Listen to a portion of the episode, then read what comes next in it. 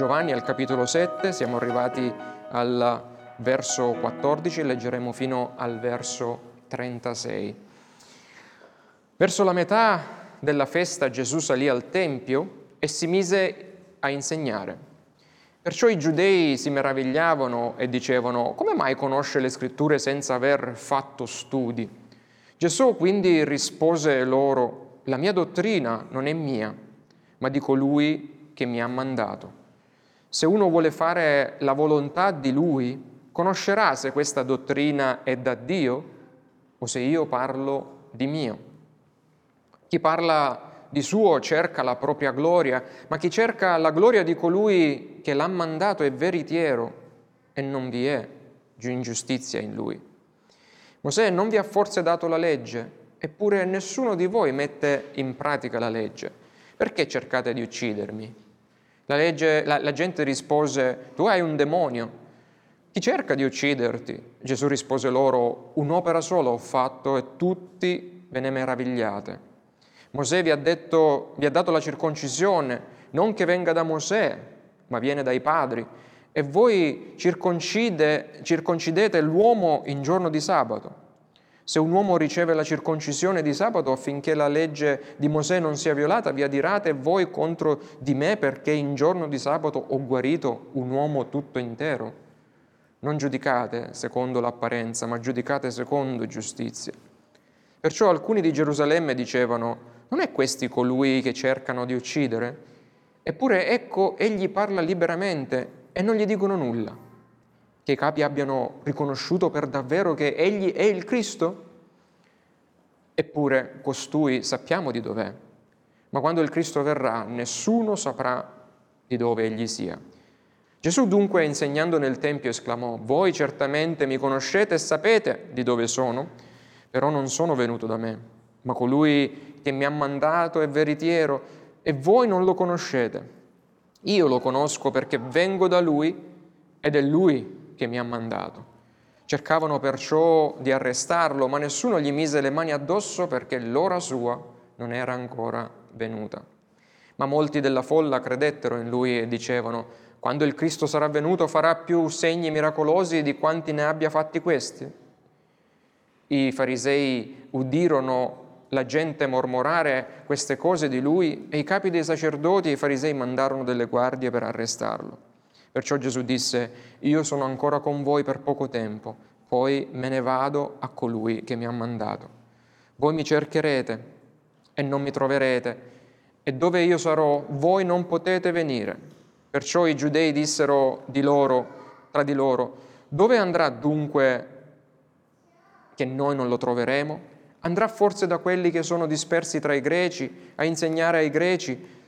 Che significano queste sue parole? Voi mi cercherete e non mi troverete, e dove io sarò, voi non potete venire. Amen. Vogliate sedervi?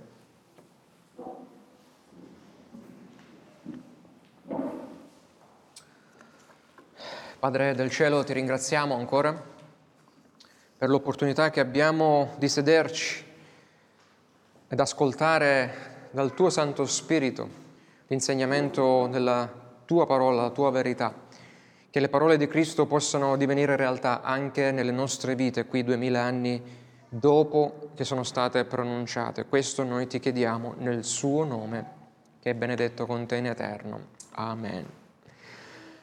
Quando la festa delle capanne fu al culmine, abbiamo lasciato la volta scorsa Gesù mh, mm, declinare l'invito dei suoi eh, fratelli che gli chiedevano di salire con loro alla festa delle capanne a Gerusalemme, lui dice no, non è ancora il mio tempo, abbiamo spiegato perché non era ancora il suo tempo, per lui non era ancora il tempo di festeggiare la fine del raccolto, perché il raccolto che stava per cominciare dopo la sua ultima Pasqua comprendeva la salvezza di tutti i credenti, cioè ebrei e gentili. E quindi quando la festa delle capanne fu al culmine, Gesù uscì dall'anonimato, ci dice Giovanni che verso, della, verso la metà della settimana, perché la festa durava una settimana, lui andò e si mise addirittura ad insegnare nel Tempio. era andato in maniera eh, privata, senza farsi riconoscere, come abbiamo detto, perché se lo avessero riconosciuto, sperando che lui fosse il Messia, probabilmente lo avrebbero fatto entrare trionfalmente in Gerusalemme, come poi avrebbero fatto nella prossima Pasqua. Ma il suo discorso porta l'uditorio a doversi schierare o con lui o contro di lui. Gesù, il tempo di Gesù sulla terra si sta chiudendo e quindi lui mette davanti alla cruda realtà il suo uditorio. E da questo scontro emerge che colui che è veramente chiamato da Dio riconoscerà che l'insegnamento di Gesù è di origine divina, no? come abbiamo letto in Deuteronomio 18, colui che parla da parte di Dio verrà riconosciuto dai suoi. Tuttavia i capi religiosi e i loro seguaci attaccati frontalmente da Gesù dimostrano con il loro desiderio di volerlo uccidere, di essere non solo loro stessi trasgressori della legge, che si vantavano di eh, professare, di onorare, ma anche dimostrano tre cose, le vedremo oggi di non conoscere la dottrina di Cristo, di non conoscere l'insegnamento di Cristo e quindi di Dio, di non conoscere l'identità alla fine di Gesù, l'identità di Cristo e di non conoscere la destinazione di cui Cristo stava parlando, dove stava andando e dove loro non sarebbero mai potuti purtroppo entrare o seguirlo. Quindi vediamo insieme quella che è la dottrina di Cristo che lui sta insegnando nel Tempio. L'Evangelista ci informa appunto che lui salì e si mise a insegnare nel cortile del tempio. Il Tempio, il cortile del Tempio era la parte comune dove la gente si accalcava per ascoltare questi predicatori, eh, espandere la parola di Dio, la legge eh, di Dio. E comincia ad insegnare senza alcun timore. Ricordate, la volta scorsa abbiamo detto che l'ora sua significava l'ora della sua morte. In questo passo Giovanni ci dice che anche se tentarono poi di ucciderlo, poiché proprio l'ora sua non era venuta, non potevano ucciderlo. Quindi lui in maniera eh, molto eh, efficace predica e mette a nudo i cuori degli astanti. Non ci viene detto cosa Gesù stava insegnando, ma la reazione, dalla reazione stupefatta dei capi religiosi, cioè i giudei, quando Giovanni parla di giudei non indica tutto il popolo, ma indica solamente i capi religiosi, e quindi la reazione dei giudei lascia intendere che il Signore deve aver pronunciato qualcosa di molto pesante per loro. Eh, probabilmente, come abbiamo fatto domenica scorsa, lui aveva preso uh, il significato della festività delle capanne aveva, e delle altre feste lo aveva applicato al vero significato, a se stesso, quindi qualcosa di scioccante per quelli che stavano ascoltando queste cose. Infatti gli ebrei stupiti eh, si chiedono come ha fatto quest'uomo a ottenere una tale cultura senza aver studiato?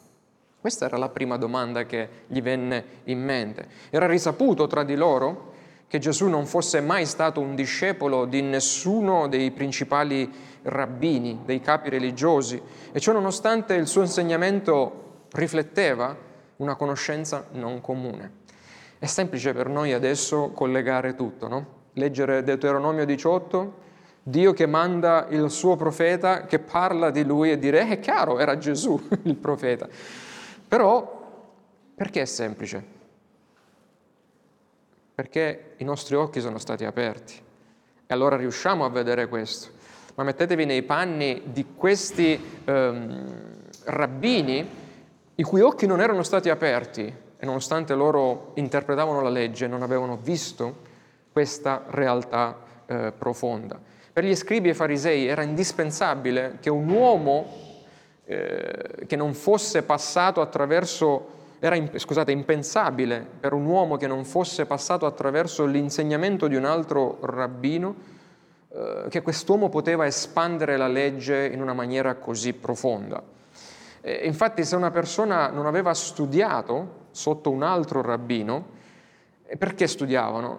Perché abbiamo letto in Matteo, in apertura 11, c'era un gioco da prendere. Quindi, come abbiamo detto, il gioco del rabbino era tutto l'insieme no, di insegnamenti, le interpretazioni che quel tale rabbino, quel, la tale scuola rabbinica aveva sulla legge. E ce n'erano diverse purtroppo interpretazioni della parola di Dio, ma una sola è la verità giusta venuta da Dio.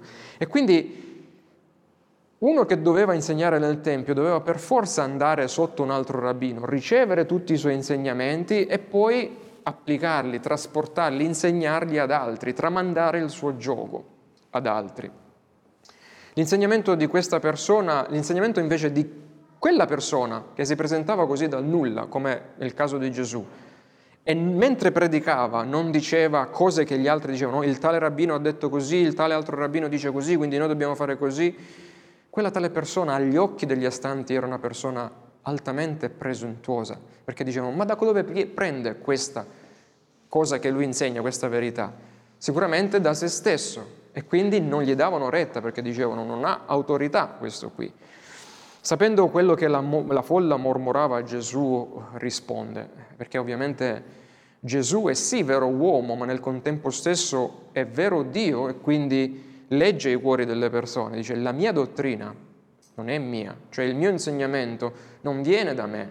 Se io non, non cito altri rabbini, non è un problema, perché io sto papale papale riferendovi le parole del Padre mio, poiché sono quel profeta che voi non riconoscete, che lui ha promesso in Deuteronomio 18.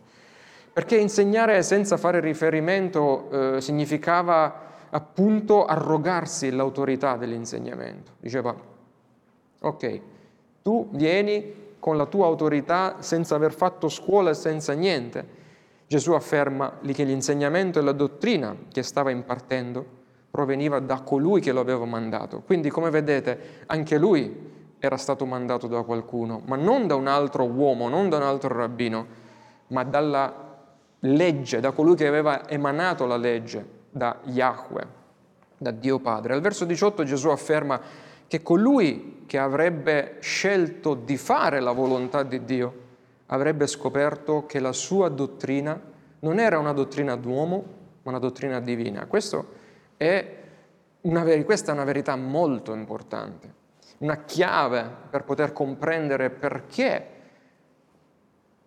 gli astanti rigettarono Cristo, perché tanti rigettano Cristo oggi come allora. Il ricevere o rigettare l'insegnamento di Gesù non dipende dall'intellettuale, da, scusate, l'abilità intellettuale e non dipende nemmeno da un approfondimento, da un insegnamento, da una scuola formale, tipo una scuola teologica che uno può frequentare. Cioè, perché pastori, ai pastori è consigliato di andare a un seminario, non per credere in Cristo. Il seminario non insegna a credere in Cristo. Se tu non credi già in Cristo, sarà solo una nozione intellettuale. Ovviamente dipende piuttosto dal desiderio di una persona, cioè capire l'insegnamento di Gesù, dipende dal desiderio della persona di fare o meno la volontà di Dio. E anche questo non è l'opera nostra stessa quando noi desideriamo comprendere le profondità delle scritture, non è uno sforzo di qua, ma è proprio lo Spirito di Dio che crea in noi la fede, che crea in noi quella fame che, come stiamo vedendo in queste domeniche, ci porta a bramare, di nutrirci, di mangiare il pane della vita e il sangue che lava i nostri peccati. E rigettare l'insegnamento di Cristo è una questione puramente morale, sta dicendo Gesù. Infatti solo coloro che sono stati dati a Gesù dal Padre e ai quali viene concessa la fede salvifica, che poi lui attrae e gli porta a Cristo, solo loro alla fine riconoscono e solo loro ricevono e solo loro rispondono di conseguenza al, positivamente all'insegnamento del sommo eh, profeta che Dio ha mandato. Secondo Gesù la chiave appunto per abbracciare la dottrina di Dio non la si trova in un libro e quindi non è insegnata in un tal de tali seminario, ma la si trova qua, nei cuori resi umili, nei cuori vivificati dallo Spirito di Dio, i quali sono resi cuori insegnabili e aperti alla verità divina. Lo stesso vale ancora per oggi. Oggi, la stessa cosa, fratelli e sorelle. La dottrina di Dio non è quella dell'uomo, è rivelata in quei cuori che desiderano fare la volontà di Dio e perciò riconoscono prima o poi le verità di Dio quando la sua parola è predicata. Cioè,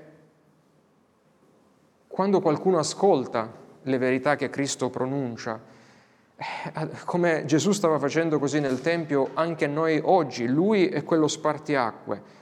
Cosa vuoi fare di Cristo oggi? Chi è per te Cristo oggi? È solo un semplice ciarlatano che sta aggiungendo interpretazioni o è la verità di Dio così come è rivelata nella scrittura? Nota che tutti i Vangeli, in tutti i Vangeli ci sono sempre due tipi di categorie, due categorie di persone. C'è chi si siede tranquillo ai piedi di Gesù per imparare e poi ci sono quelli come i capi religiosi che si mettono davanti a Gesù con arroganza, questionando la parola di Dio. È importante sottolineare che ogni volta che ci scontriamo con le verità scomode della parola eh, di Dio, difficili eh, da digerire, eh, tipo per esempio per me, come lo stato all'inizio, realizzare di essere un peccatore meritevole di condanna, quindi la corruzione totale del genere umano, la sovranità di Dio, altra dottrina complicata da dover eh, digerire per l'uomo peccatore, la predestinazione, la Trinità complicata da comprendere, o i ruoli di uomini e donne secondo la scrittura, altra dottrina che crea tensione anche tra i credenti. Praticamente qualsiasi altra dottrina che carnalmente non è digeribile o è contestata, eh, quando abbiamo di fronte questo, la questione più importante è se siamo disposti o meno di ricevere la verità di Dio, oppure, come i capi religiosi, eh, stiamo in piedi davanti a Lui a difendere la nostra interpretazione delle scritture, anzi con la scrittura in mano andiamo davanti alla scrittura vivente che è Dio e diciamo così è scritto, non come dici tu. Questa è l'arroganza che i farisei stavano presentando a Gesù, è l'arroganza che purtroppo tanti continuano, continuiamo nel momento in cui ci ribelliamo a quello che è rivelato in questa scrittura. Proverbi 3.5 ci invita a confidare nell'Eterno con tutto il nostro cuore e a non appoggiarci mai sul nostro intelletto, proprio perché, come stiamo dicendo in questi giovedì di studi biblici, Dio è Dio e noi siamo noi, e noi siamo decaduti, ma Dio è il santo e il giusto per l'eccellenza.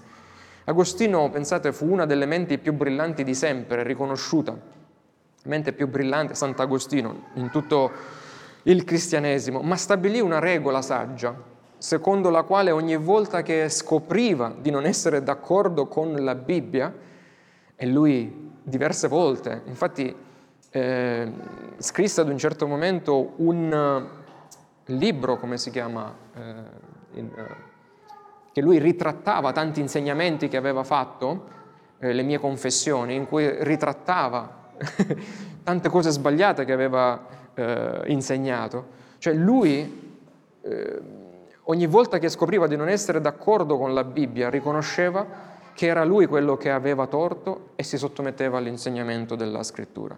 Questo è il normale processo del eh, figlio di Dio, che continuamente si sottomette alla volontà di Dio.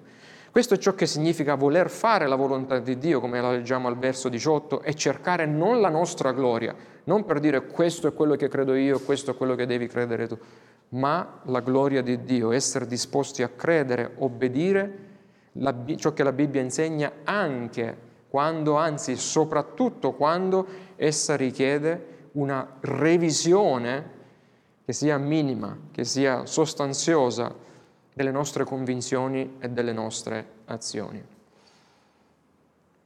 Non so se vi riflettete o riflettete voi stessi in questo percorso di continuo dover rinunciare a noi stessi per accettare la verità di Dio così come è.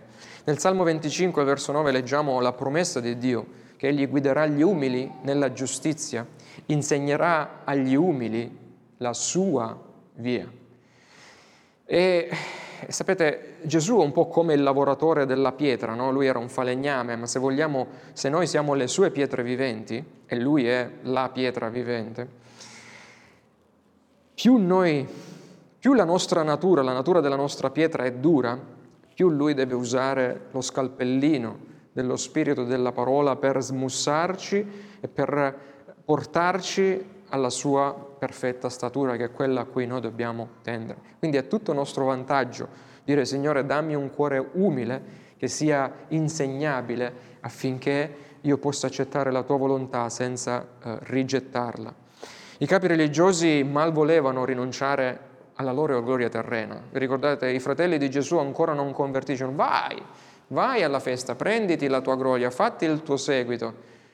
E lì Gesù trova questi capi religiosi che avevano le loro tante dottrine d'uomo, dice l'Apostolo Paolo, Colossesi capitolo 2, che la definisce, che la scrittura definisce tutte queste dottrine, strane dottrine in Ebrei 13, oppure dottrine di demoni in Prima Timoteo 4, perché esse, in esse non c'è beneficio per l'uomo terreno sono insegnamenti umani che erano addirittura contrastanti gli uni gli altri, un rabbino diceva una cosa, interpretava la legge in un'altra, come erano così efficaci a traviare le anime delle persone.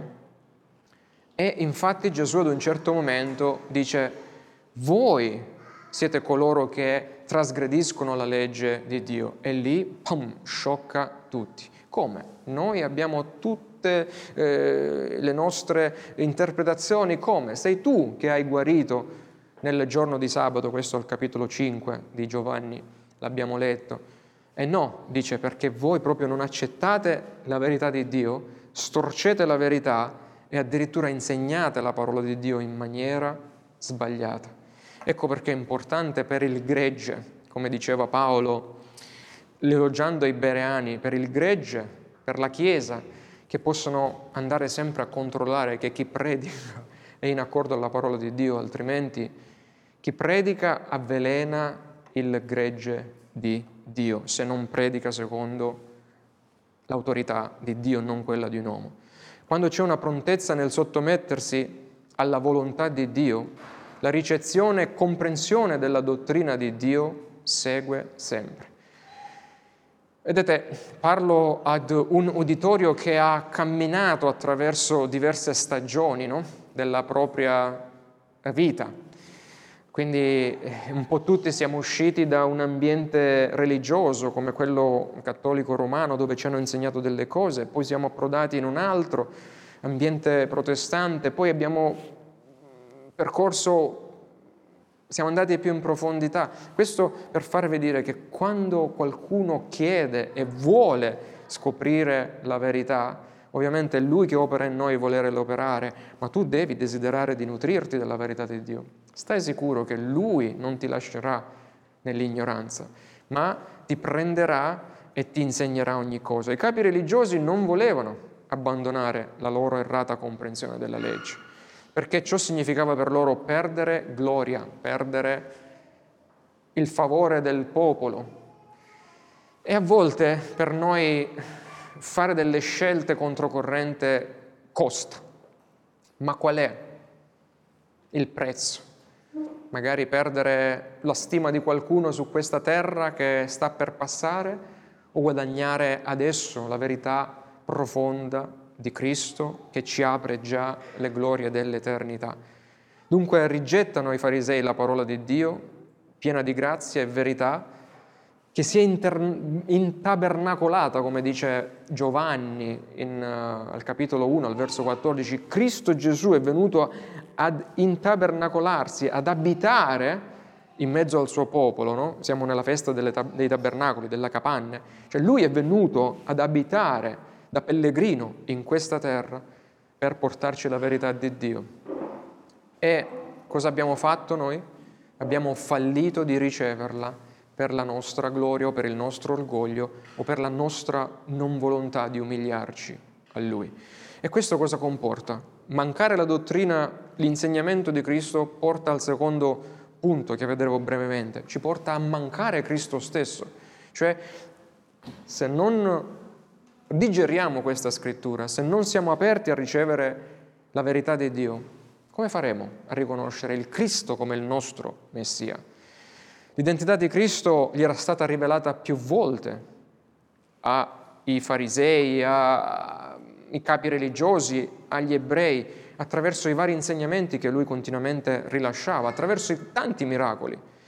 Tra la folla però c'è chi si chiede chi sia veramente quest'uomo che senza istruzione parlava con autorità, no? C'era chi si faceva domande. Da una parte i capi sacerdoti che a priori rigettavano, dall'altra qualcuno dalla folla dice ma è possibile che questo conosce così tante cose? Ma non è che veramente, veramente è il Messia? Non è questi colui che cercano di uccidere? Leggiamo verso 26, eppure ecco egli parla liberamente e non gli dicono nulla. Che i capi abbiano riconosciuto per davvero che egli è veramente il Cristo?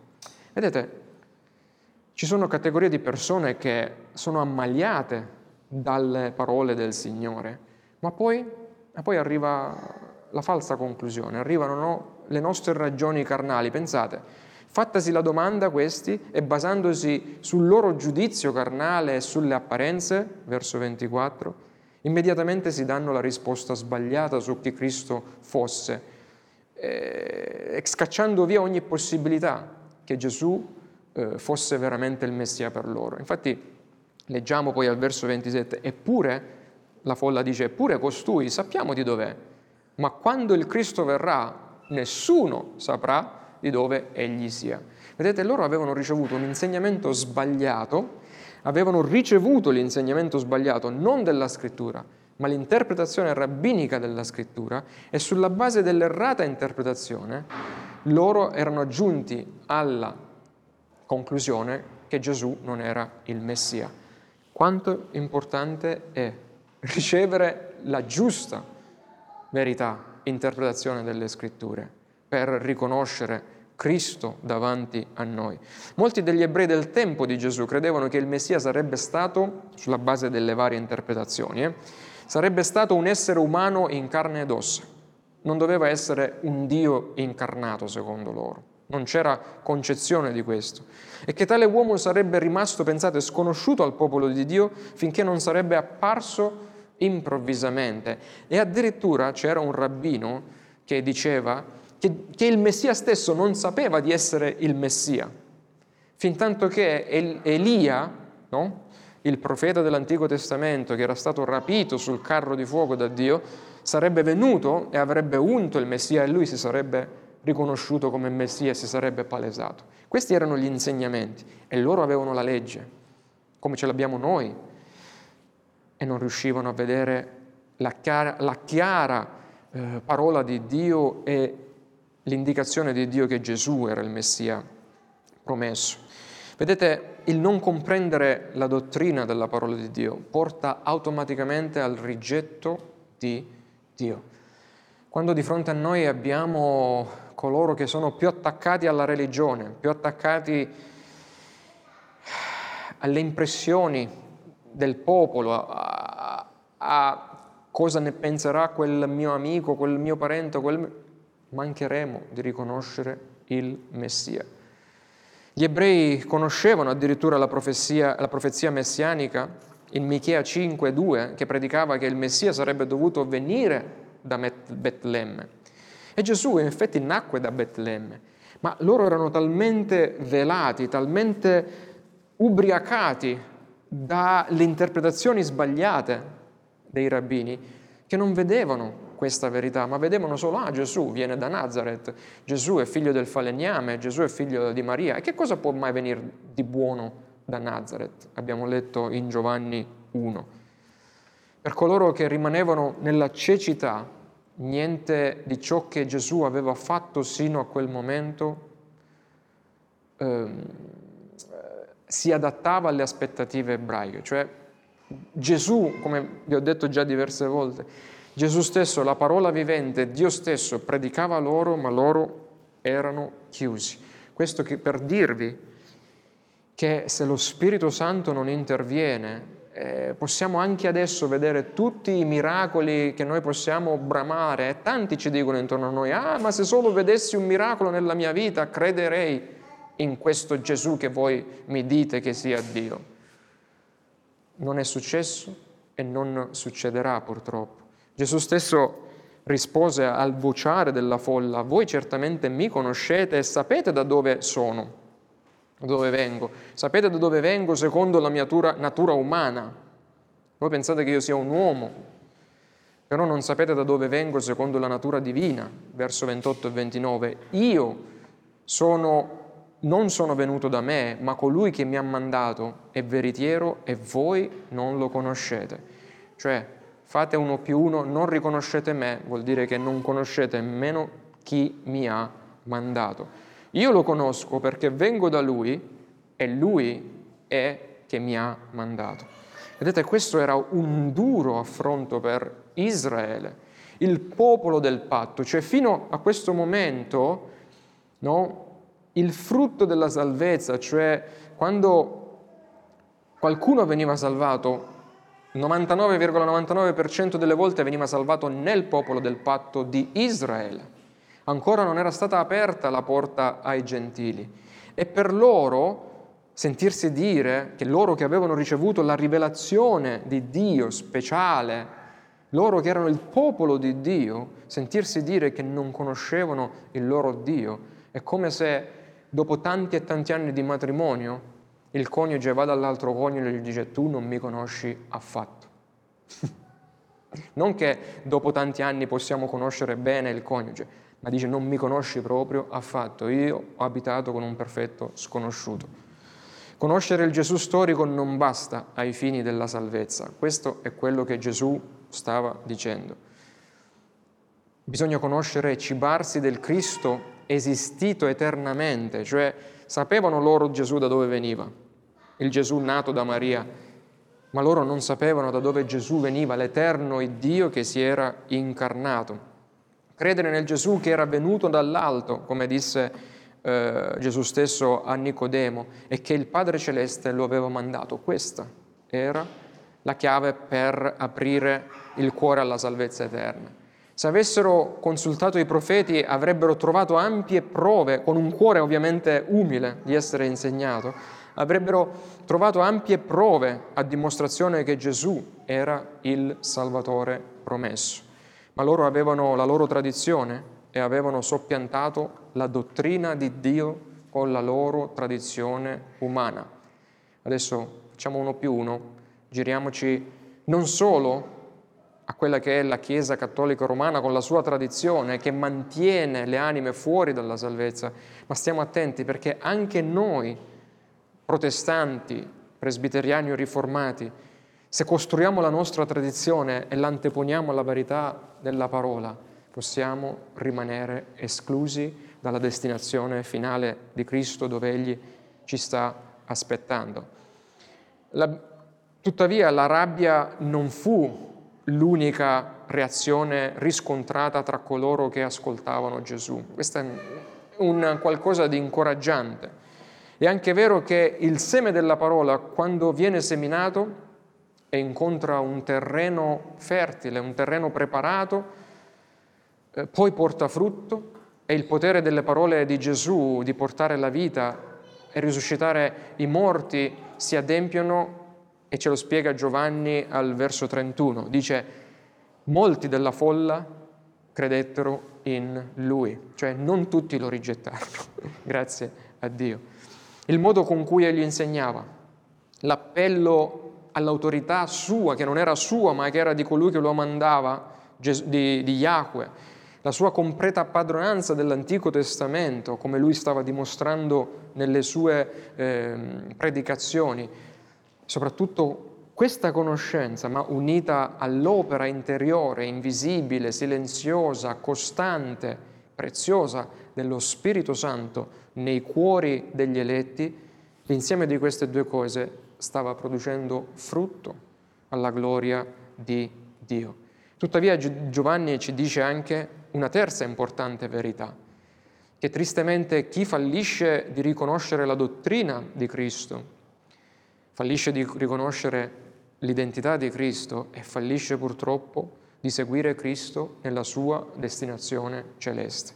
Eh, brevemente chiudiamo con questo punto. Infatti, proprio mentre i farisei eh, mandano le guardie al Tempio per andare ad arrestare Gesù, Gesù chiude il suo sermone, il suo discorso, eh, dicendo, io sono ancora con voi per poco tempo, poi me ne vado a colui che mi ha mandato. Voi mi cercherete e non mi troverete, e dove io sarò, voi non potete venire. Vedete, Gesù era criptico a volte, cioè lui diceva profonde verità, ma le diceva in maniera velata, affinché solo quelli a cui il velo era stato rimosso dai loro occhi potevano arrivare. Gesù stava parlando ovviamente del suo ritorno alla dimora celeste, dell'ascensione in cielo. Io me ne vado e voi lì non potete venire purtroppo perché siete serrati nel vostro cuore. Siete chiusi, siete prigionieri della vostra tradizione, della vostra comprensione carnale delle scritture. Ma i suoi ascoltatori infatti pensavano, dice, ma dove se ne sta andando? Se ne sta andando via da Gerusalemme? Se ne sta andando forse nelle regioni eh, greche, laddove ci sono i pagani, sta andando forse a predicare lì, eh, se la folla riteneva assurdo che Gesù portasse il Vangelo ai pagani, come sarebbero rimasti stupiti nel vedere la Pentecoste, eh, la potente diffusione che stava per accadere dello Spirito Santo e l'insegnamento di Gesù che poi sarebbe stato portato in tutto il mondo dagli apostoli e dai loro eh, discepoli. Pensate quanto erano chiusi al punto tale anche da non vedere scritto nell'Antico Testamento che l'ultima Pasqua, con l'ultima Pasqua, il Messia avrebbe aperto la porta della salvezza anche ai cani gentili, che loro consideravano come cani. Durante l'ultima visita al Tempio pochi giorni prima di morire, Gesù si lamentò proprio nei confronti di quelli che lo avevano rigettato. Gerusalemme, Gerusalemme, che uccidi i profeti e lapidi quelli che ti sono mandati, quante volte ho voluto raccogliere i tuoi figli come la chioccia raccoglie i suoi pulcini sotto le ali e voi non avete voluto. Quante volte ho voluto aggiogarvi con il mio gioco a me, quante volte ho voluto trasferirmi, trasferirvi la mia verità, la verità di Dio che è scritta qui e voi l'avete rigettata. Vedete, le persone continuano a perdere la salvezza o a rigettare la salvezza per la stessa identica incredulità nella dottrina, nell'identità del Messia non riconosciuto ancora oggi.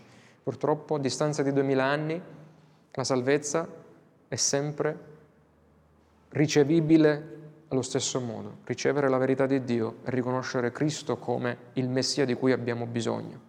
Ma grazie a Dio l'opera di Cristo è ancora efficace per coloro che si umiliano, riconoscendosi come peccatori e credendo alla sua morte sostitutiva sulla croce. Lui al posto mio ma come Gesù ha ricordato al suo uditorio, il tempo per accoglierlo non è senza fine. Non abbiamo tutta l'eternità per riconoscerci, peccatori e bisognosi di quel Messia. Sarò con voi ancora per un tempo, dice. E quanto ancora? Ci concederà di attendere prima del suo ritorno. Non lo sappiamo, il domani non ci appartiene, anche per noi il tempo può essere poco. Non sappiamo quanto ancora Dio vorrà sopportare pazientemente il rifiuto ingrato di questo mondo nei confronti di suo figlio. Ma abbiamo detto che quando l'ultimo degli eletti sarà salvato, quando eh, il raccolto che è iniziato, il grande raccolto che è iniziato a Pentecoste finirà con la vera festa delle capanne, quando, raccol- quando tutto il raccolto sarà completato, allora lì ritornerà il Signore. Dunque le parole del profeta Isaia ci parlano ancora oggi chiaramente e non sappiamo quando quel raccolto sarà completato. Potrebbe essere adesso, domani, dopodomani, tra cento anni, però Isaia ci dice cercate il Signore mentre può essere trovato. Invocatelo mentre è vicino. Vogliamo pregare. Padre, noi ancora veniamo davanti a te, dopo aver ascoltato questo monito del nostro Signore che il tempo non è nelle nostre mani, il tempo è nelle mani di Dio ed il tempo è stabilito, è stabilito nel momento in cui l'ultimo degli eletti sarà chiamato. Cristo tornerà, tornerà e gioirà, sancirà la grande festa con il suo raccolto, con la sua Chiesa.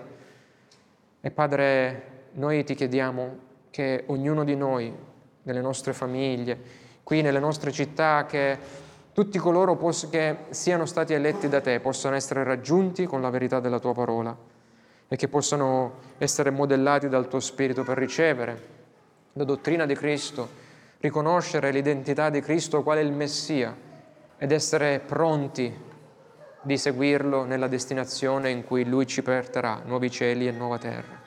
Padre, compi l'opera tua in noi affinché possiamo essere fedeli servitori di poter proclamare le verità del Vangelo in queste terre. E nel nome di Gesù noi ti chiediamo tutto questo. Amen.